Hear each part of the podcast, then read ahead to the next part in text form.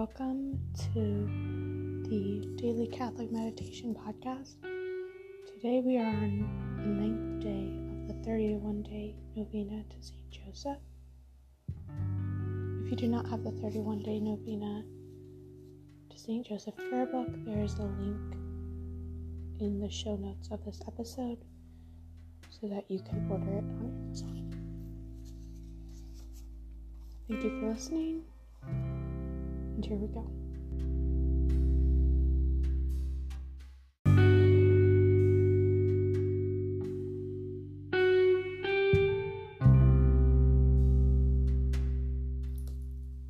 In the name of the Father, and of the Son, and of the Holy Ghost. Amen.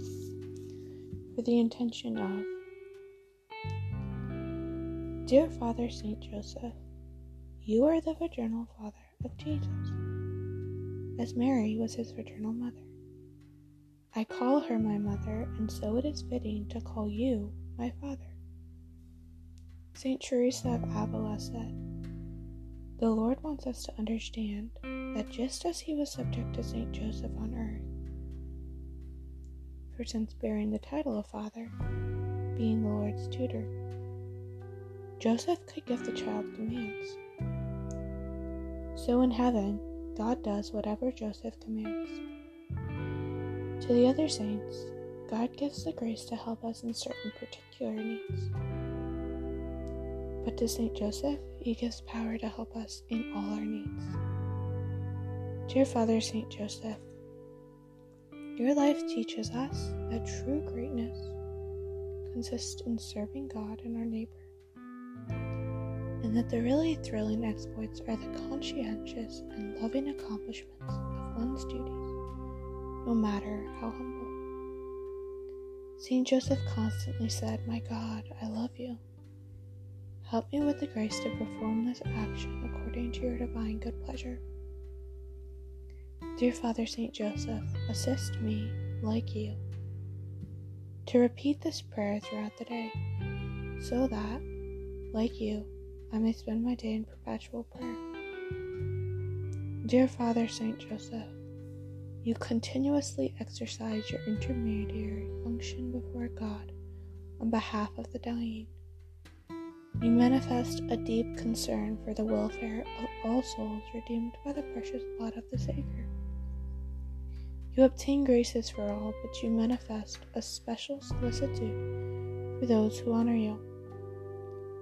Dear Father Saint Joseph, pray and intercede for me that God may swiftly grant my request. Amen. In the name of the Father, and of the Son, and of the Holy Ghost. Amen.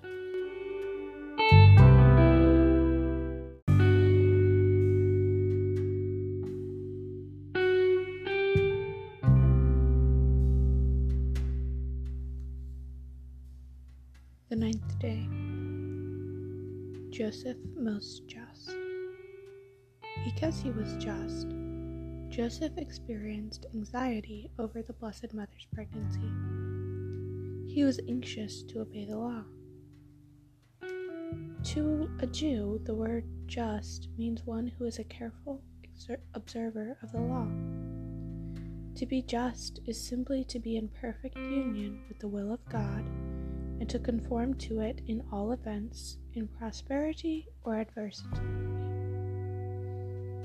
No one can doubt that St. Joseph was perfectly obedient to God at all times and occasions. As Abraham was prepared to sacrifice Isaac, who was most dear to him because of the signified, clearly indicated, will of God, so Joseph was sim- similarly concerned with responding to the will of God as he understood that will during the time of his doubt. This was not a theoretical question, but a real existential spiritual trial that Joseph, the just man, underwent.